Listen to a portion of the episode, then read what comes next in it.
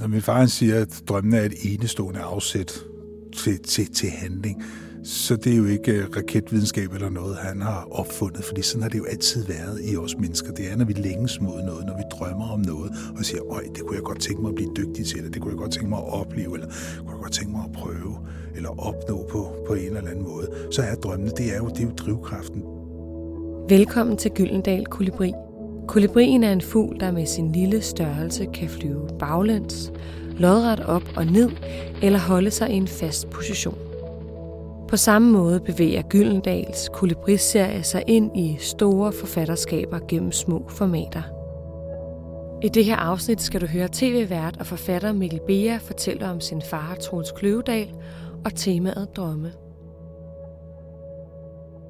En forårsmorgen, hvor solen skinnede ind af de små kvadratiske skolevinduer, og en lang indelåst dag lå forude med eneste udsigt til kedelige bøger og den uundgåelige tur op til tavlen, hvor jeg så skulle demonstrere min udulighed, skete der noget, som siden har overbevist mig om, at det forunderlige, at det utrolige findes, at ingenting har nødig af at blive ved med at være, som det er. Som sædvanligt sad jeg og kiggede ud af vinduet, da læreren sagde mit navn, og jeg forberedte mig på det værste. Det han så sagde, husker jeg som i en drøm af hvidt og gyldent lys. Venligt sagde han ud over hele klassen, at skolen havde besluttet, at jeg ikke mere skulle gå i skole. At jeg blot kunne rejse mig og gå, og at det galt fra dette sekund af. Som i en slow motion drøm husker jeg, hvordan jeg tog min taske på knagen på højre side af bordet. Det var i en dansk time, og pakkede min bør ned i den. Solen varmede på bordpladen, og alle stirrede på mig, som om vi alle drømte. Stadig i slow motion rejste jeg mig op, og allerede der følte jeg mig lettere. Da jeg åbnede døren, stirrede alle stadig på mig, som gik der en hypnose gennem klassen. Langsomt, og med et lille klik, lukkede jeg døren i efter mig. Så vågnede jeg, som er en århundrede lang ond drøm, og en sanselig lykke gemmer gåsehud over hele kroppen. En egenskab, som aldrig har forladt mig, og som stadig kommer til mig i berusende øjeblikke. Jeg smed tasken hen i et hjørne, hvor sangbøgerne lå, og løb ned ad gangen og ud i friheden. Solen blinkede mellem det lysegrønne forårsløv. En vandrotte sad som et æren i vandløbet lige uden for skolebygningen og gnaskede i et eller andet. Og den blinkede til mig med det ene øje, inden den forsvandt ind i kloakrøret. På vej ud i skoven løb jeg op på bakken bag skolen, der netop denne dag for første gang i år flagrede lydløst af tusind gule citronsommerfugle. Jeg løb med åbne arme op ad bakken, vivlede mig rundt i det høje græs, slog værmøller op mod solen, der smilede til mig. Det var en af de lykkeligste dage i mit liv. Ved du, øh, Mikkel, hvornår din far han begyndte at drømme om at sejle? Det tror jeg, han gjorde, da han som stor dreng, 15-16 år, stod i lære inde på Helsingør Skibsværft. Først som skibsbygger og så som skibselektriker, hvor han gik i de der møgbeskidte tørdokker og værksteder og kunne spejde ud over, ud over Øresund, når han, øh, når han kom op på kajkanten. Og det var der med synet af skibene, der gik ud med Kronborg om bagbord, eller kom hjem med Kronborg om styrbord, at drømmene de, de begyndte at tage form. Det er sådan, han har fortalt mig det, fordi inden da var det ikke så meget vand. Han var født på Østerbro og boede på børnehjem og boede på, i en periode op på Jægerspris Slot sammen med sin mor, hvor hun var børnehave forstander inden deroppe. Så det var ikke sådan en sejlende, sejlende familie. Det var meget skovene, han, han, han blev draget af som, som barn, men så kom, så kom det blå ind, da han kunne gå der og kigge ud over Øresund. Og jeg tror, det var der, det var der drømmene om, om de store oceaner begyndte at tage form. Så hvordan var han øh, som barn, tror du? Han var, øh, tror jeg, lidt ligesom øh, det, der lige blev læst op. Han var frihedssøgende. Han sad og kiggede ud over skoven. Han sad og kiggede ud af vinduet. Det er sådan, han har fortalt mig, at han følte skolen som et fængsel. Han var ikke god til at gå i skole. Han følte sig spærret inden. Han havde, han havde brug for at komme ud under, ud under åben himmel og ud mellem de store egetræer ude i Nordskoven op ved Jægerspris Slot. Øh, og når der er så sådan en, en vandrotte, der blinker til ham, øhm, øh, så, så siger han det, altså så er det selvfølgelig for sjov, eller hvordan, hvordan altså var Nej, han bare sådan? Ikke. Eller Nej. jo, jo, det, det er da sikkert med, med, med, med et glimt i øjet, men jeg er ikke i tvivl om, at han har set en, en vandrotte, der blinkede til ham. Altså, vi taler om en mand, der også har mødt øh, havfruer øh, ja. og syngende sirener, så øh, selvfølgelig har han også kunne se en vandrotte, der blinkede. Sørejsens hemmelighed er langsomheden. Det tænker man ikke så meget på første gang, man sejler jorden rundt. Der er bare det at sejle et skib fra Frederiksholms kanal til verdens ende, til Tahiti måske, i sig selv nok. Der er en fysisk tilfredsstillelse ved at arbejde sig med et skib op og ned af hver eneste bølge jorden rundt. Og der er mange bølger jorden rundt. For slet ikke at tale om de bølger, man sejler lige skråt igennem. Og bare det at føle sig tør på kroppen er en livgivende lykkelig fornemmelse. Og der er en intellektuel fornøjelse ved at bruge gamle sømands og navigatørers nøjagtige oplysninger, nedfældet gennem århundreder på fine søkort, om vejr, vind, strøm og hydrografiske jagttagelser. Lykken ved at opleve sig selv som aftager af gamle traditioner, og være en smule stolt over at være et barn af en gammel søfartsnation. At have en vedvarende forståelse af, at strømmen ved Kronborg er det samme vand som det, der flyder i Stillehavet. At begribe jordrotationen og fryde sig over tyngdekraften. Glæde sig over dagens klare lys. Overvinde uventede strabasser og begivenheder med sindsro. Og til sidst nyde aftenens træthed, når man strækker sig i køjen sammen med den, man holder af, og nyde, at hud smelter sammen.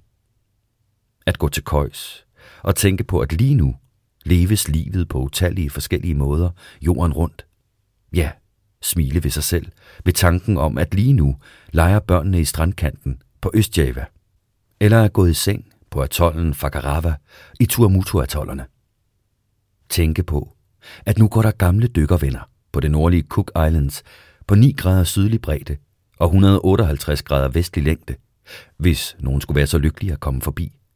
De går rundt og gør sig klar til dagens fiskeri, efter at have fyldt ferskvandstanken op ude i baghaven og set ungerne løbe hen i skolen til deres lærerinde, Tulolo.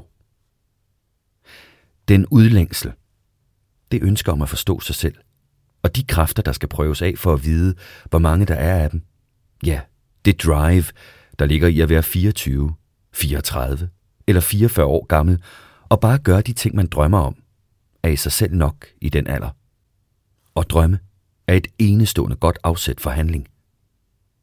At man er født i en tid og et så lykkeligt sted på jorden som Danmark, betyder, at en ganske almindelig flok unge med en lille indtægt kan købe en gammel skude, sætte den i stand sammen, for enhver kan lære sig håndværket, hvis han, hun, gider.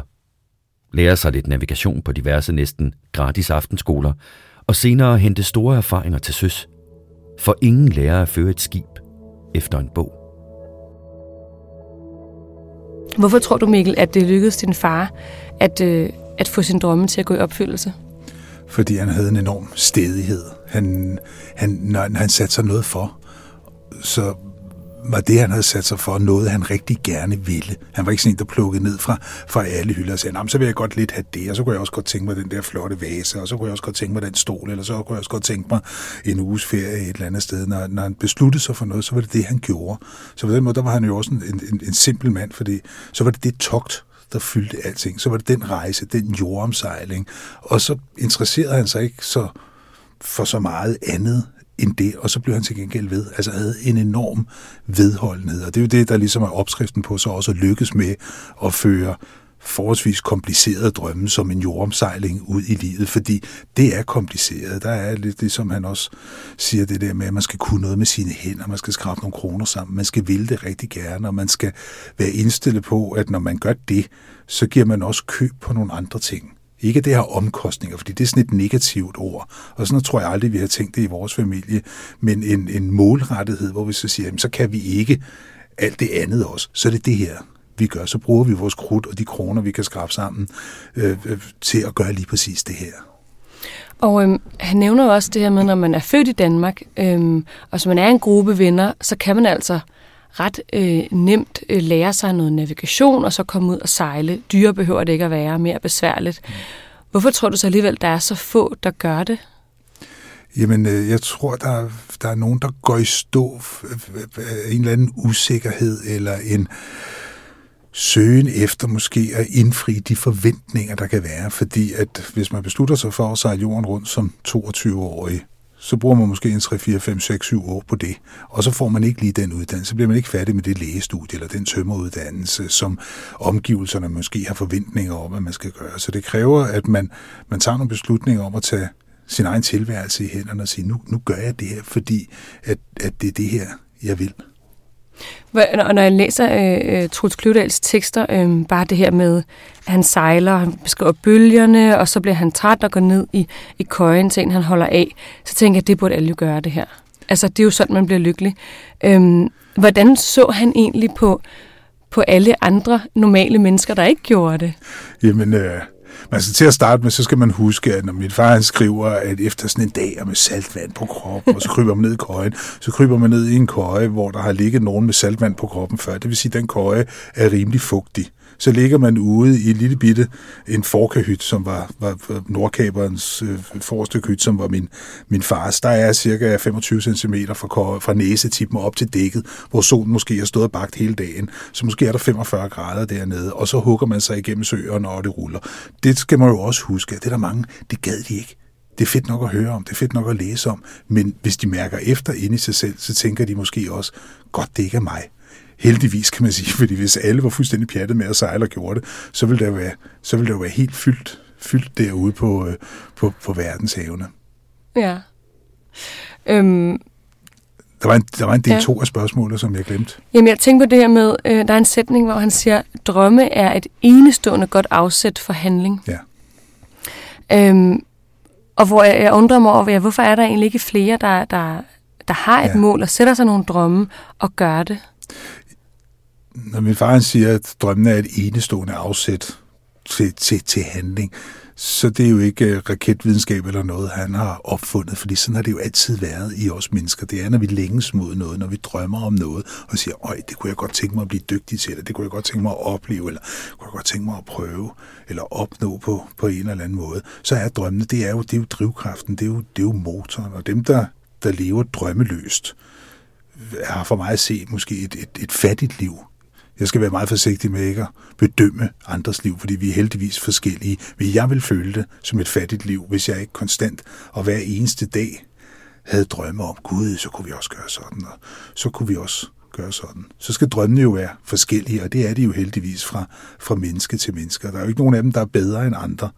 At fordi man sejler jorden rundt, som er den længste sejltur, man kan tage, så er det jo ikke ens betydende med, at man har haft de bedste drømme, eller nødvendigvis får det bedste liv, fordi drømmene kan også være alt muligt andet. Og drømme og det med at få drømmene til at ske fyldes, det er i vores familie også noget, der er tæt forbundet med lykke. Fordi at det er det jo, det er jo lykken at opnå det, som man drømte om. Og den er jo underlig lykken, fordi den ligesom med frihed. Man kan jo ikke slå det op i en ordbog. Hvad er det? Altså, hvad er, hvad er lykke? Det kan man ikke beskrive, fordi det er jo en tilstand hver især. Ligesom oplevelsen af frihed er en tilstand, man er i, hvor man står op om morgenen og tænker, jeg er fri, jeg kan gøre, hvad jeg, hvad jeg vil. Og den, den, den er der ikke nogen færdig opskrift på. Det, det, det er forskelligt fra menneske til menneske. Jeg har en tro på, at drøm og virkelighed ikke bor så langt fra hinanden. De er som tvillinger. Uden den skinbarlige virkelighed vil drømmene aldrig få næring, og modsat. Uden drømme ville virkeligheden være triviel. Uden visioner, en trædemølle. Drømmene har til lige en slægtning, der hedder utopierne. Tilsammen giver de livet forandring, spænding, konstant mere nærhed og evig søgen efter skønhed. Hvor vigtigt tror du, det er øh, øh, for folk at finde en drøm, og så de har noget at gå efter? Jamen det tror jeg, jeg, jeg tror, det er vigtigt. Jeg tror, jeg, jeg tror det er en, sådan en, en elixir, som vi, øh, vi alle sammen har brug for, men jeg tror også, det er en, som man skal vedligeholde, og som man skal passe på, og man skal huske at stoppe op en gang imellem og sige, den virkelighed, jeg er i nu, det liv, jeg har, det job, jeg har, det sted, jeg bor, den måde, jeg har organiseret det på, hvor ofte jeg ser mine venner, svarer det til det, jeg i virkeligheden gik og drømte om. Og så må man, så må man lave sådan en lille stopøvelse en gang imellem. Og hvis det ikke er, som man drømte om, så må man jo se, om man kan gøre noget ved det, om man kan ændre kursen lidt 3 grader eller 5 grader den ene eller den anden vej, og komme tættere ind på det spor, som, som ens oprindelige drømme var, eller ens nye drømme findes på, at finde det, det, det, det spor. Fordi hvis man kaster håndklædet i ringen og siger, Nå, men det bliver nok ikke anderledes, så faktisk så er jeg også, som jeg er, det kan der ikke laves om på. Så har man ligesom besluttet sig for at sætte sig i stå, at der ikke skal ske noget nyt, og det tror jeg ikke er sundt. Og tror du også, at de her drømme kan gå i arv i generationer? Det tror jeg i høj grad, de kan. Jeg tror ikke, det er genetisk bestemt. Jeg tror, det er bestemt af, hvilken opvækst man har. Og jeg tror, at der er nogle familier, hvor man drømmer mere end andre, og der er også nogle familier, hvor man har bedre mulighed for at drømme end andre. Fordi selvom min far han skriver, at vi lever i et lille smørhul i denne her verden, og hvor vi rigtig mange af os er så privilegerede, at vi faktisk kunne købe et sejlskib og nogle søkort og rejse ud i verden, så er der selvfølgelig også nogen, der er født til svære sociale udfordringer eller med sygdom, der gør, at det ikke er muligt. Men kigger man på langt de fleste af os, så har vi faktisk nogle af de der muligheder. Man skulle da være et skarn, hvis man ikke, hvis man ikke udnyttede dem. Hmm. Øhm, og nu er det her jo en samling af hans tekster, øh, som handler om, altså specifikt om drømme.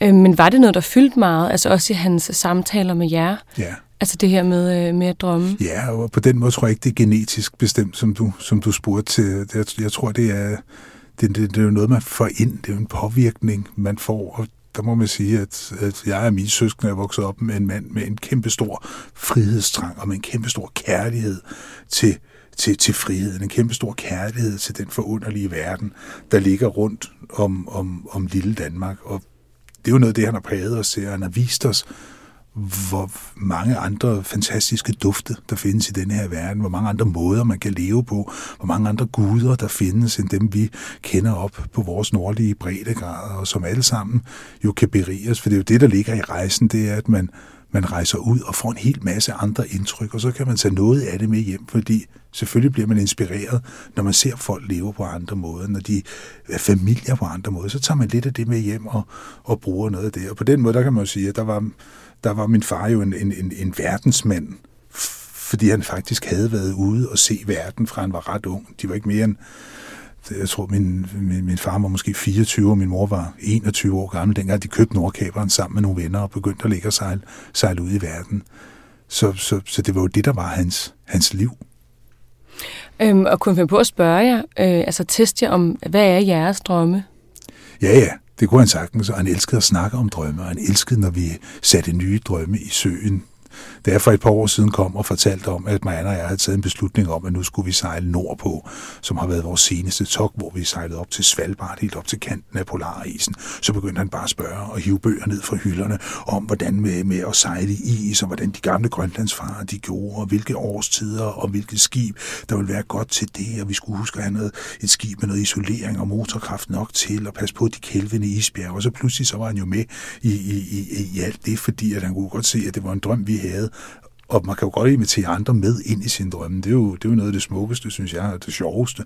Det er jo at tage andre med, så det ikke er en, en, en drøm, man bare går og putter med alene, men at gøre det i fællesskaberne. Og det var, kan man sige, en af opskrifterne på, at min far lykkedes med at have det liv. Det var, at han gjorde det i fællesskaberne. Øh, der er også et stykke her, der handler lidt om, øh, hvorfor der nogle gange er så mange øh, både til salg i udlandet, mm. altså danske både, fordi som han også skriver nogle gange, så kan man godt gå, altså så behøver det ikke være de samme, der går og bygger skibene, som ender med at sejle dem. Jeg tror egentlig aldrig, mit rejseliv var blevet så lykkeligt, hvis det ikke havde været, fordi jeg ville ud af den barndom. Tog alle de ture med den danske virkelighed, som jeg vidderligt gjorde. Finde mig mit eget ståsted. Ud på cirklens kant, for at kunne se et centrum. Men fordi jeg følte, der blev spændt store, smukke vinger på mit liv, da jeg begyndte at rejse, betyder det jo langt fra, at det er sådan for alle. At rejse er et mægtigt spil mellem drøm og virkelighed, og jeg har oplevet mange, som har glædet sig til en stor rejse i overvis, og den dag, de så stod på den øde atol, deltog i det fremmede karneval, eller stod i centrum af drømmebyen, ja, så er det som om en maske falder, og de siger, hvad gør jeg egentlig her? Humøret går i bund, og en ny erkendelse om en selv begynder. Mange mennesker er jo den person, de er, fordi deres selvopfattelse naturligt måles med deres omgivelser. Man er noget derhjemme i form af sit job, uddannelse, studium, senere måske indflydelse, sin barndom og opvækst i forholdet til sine arbejdskammerater, sin arv, sin familie.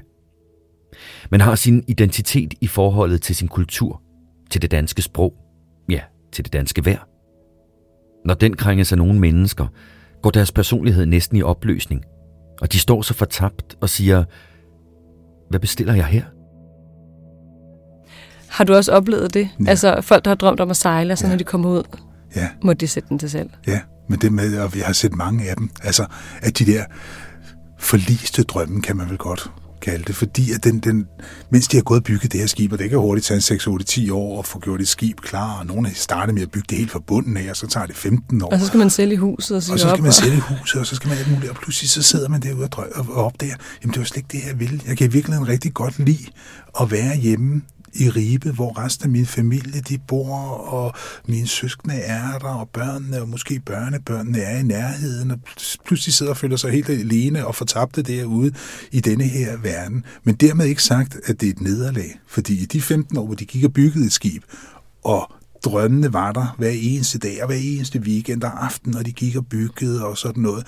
Det kunne være, at det var der eventyret lå. Ligesom lykken ikke har en endestation, så skal man være opmærksom på, at lykken den ligger jo formentlig og meget ofte meget mere i alle de oplevelser, der ligger undervejs på vej hen mod lykken. At den ikke ligger som et forjættet land, øh, som et paradisets have for enden af en lang og snørklet vej, men at den ligger i processen. Og for mange af dem, der så ender med at komme til Middelhavet eller til Karibien og sætter deres skib til salg, der var lykken noget, noget, noget helt andet, end det var for min far, eller for, for den måde, jeg rejser på med min, med min familie. Der er ikke noget, der, der er bedre end andet. Mm.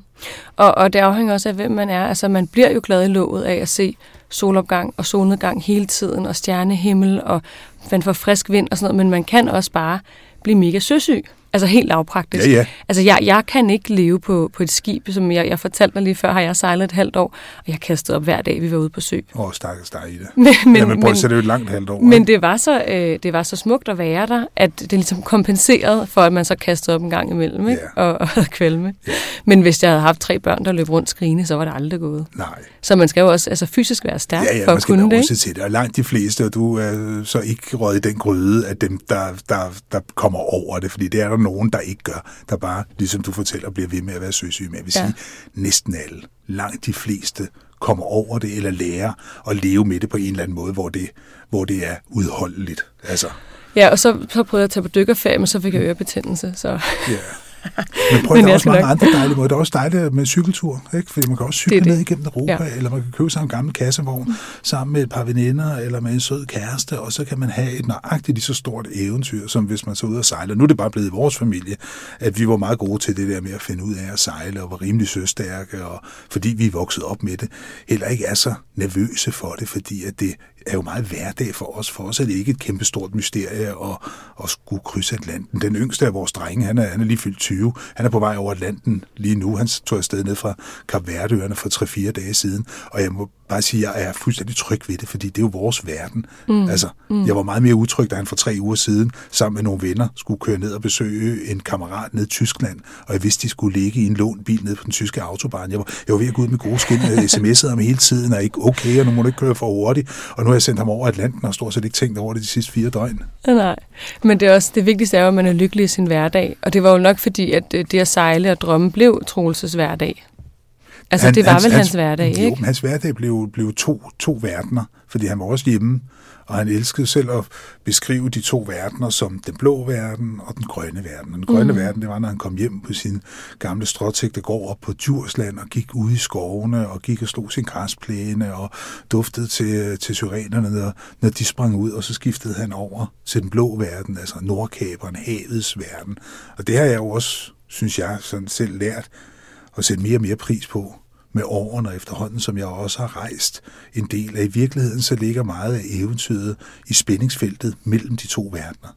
Det er ikke at være i den ene eller den anden. Det er lige så meget at gå herhjemme lad os blive med at kalde det den grønne verden, og drømme om den blå verden, men også når man er ude i den blå verden, og drømme om den grønne verden, om at komme hjem igen, her hvor alle vennerne er, og her hvor, hvor, hvor man lige har en stamcafé, og hvor ens, øh, ens moster holder 60 års fødselsdag, og man kan være med til den, for det kunne man ikke, da man var ude at sejle. Det kan man også godt gå og længes efter, når man er ude i verden. Det er der ikke noget galt i. Vinden får håret til at flyve. Du kan åbne dine øjne helt, for luften er fuldkommen ren. Træk vejret, og luften er helt, helt ren. På revet, den store lysende bølge. På den anden side, palmestranden, der er endnu skønnere. I sådanne minutter kan jeg råbe ud i verden, at lige nu er jeg lykkelig. Men det mener jeg, at døde jeg i lige de sekunder, ja, så gjorde det ikke det fjerneste. Alt er set, følt og opdaget. Lever man videre, vil det bare være en vane, som man må se at få gjort til en god vane. Det er sekunderne, hvor man ikke mere har ansvar for skib, kæreste eller børn. Man er en tilfældighed, midt i verden, på samme måde som den frigatfugl, der svæver over hovedet på os, der gør forsøg på at holde trit med farten. Jeg elsker de sekunder, minutter og timer i mit liv, hvor drøm, digt og virkelighed bliver en helhed. Tror du, han havde nogle drømme, der ikke gik i opfyldelse? Nej, det tror jeg faktisk ikke.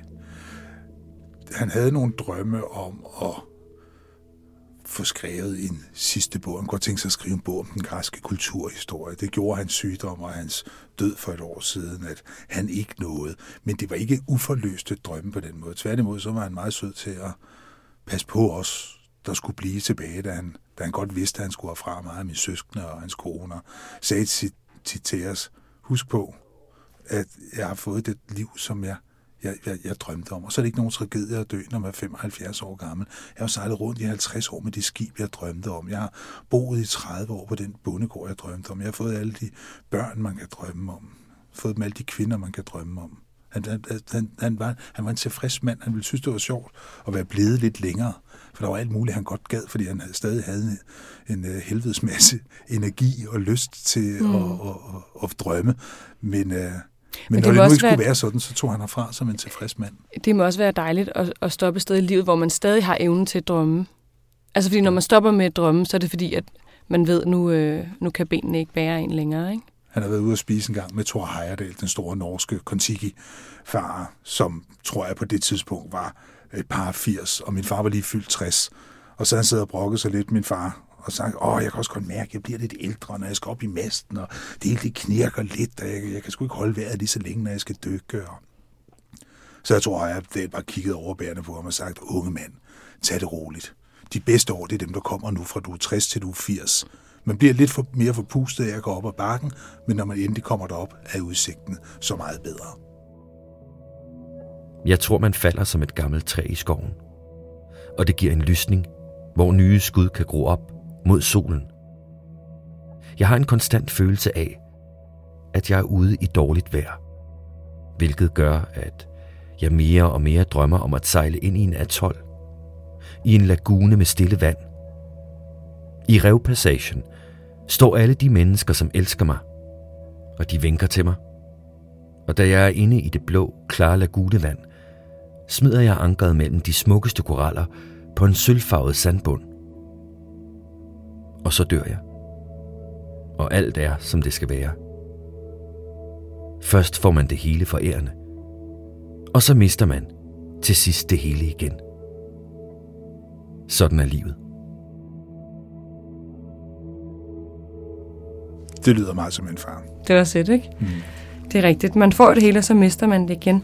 Og hans bevidsthed om døden har jo hjulpet ham igennem også, kan man sige, nogle år, hvor han havde en sygdom, som han godt vidste ville ende med, at han kom til at dø af, og formentlig inden for nogle ganske, ganske få år. Men at han havde haft sådan et øh, afklaret forhold til døden, det gjorde det på en eller anden måde meget nemmere og på mange måder også meget smukkere. Han skriver i Den Tynde Hud, som er hans erindringsbog om hans, hans barndom og hans opvækst, der beskriver, han kan jeg huske på et tidspunkt, hvordan han står som 19-årig nyuddannet skibselektriker, sammen med en, en anden sømandskammerat på agterdækket af et skib på vej over mod Sydamerika, tror jeg, og hvor de står og taler om døden, Og det er ikke så mange 19-årige, der taler om det, fordi sådan er det jo, når man er 19, så er livet uendeligt. Men for min far har det med døden, at livet sluttede på et tidspunkt, altid været, kan man sige, et, et naturligt vilkår. Og det, det, har, det har gjort det meget nemmere at skulle, skulle tage afsked med ham også. Du har lyttet til Gyldendal Kolibri. Jeg hedder Ida Hersken. Tak fordi du lyttede med.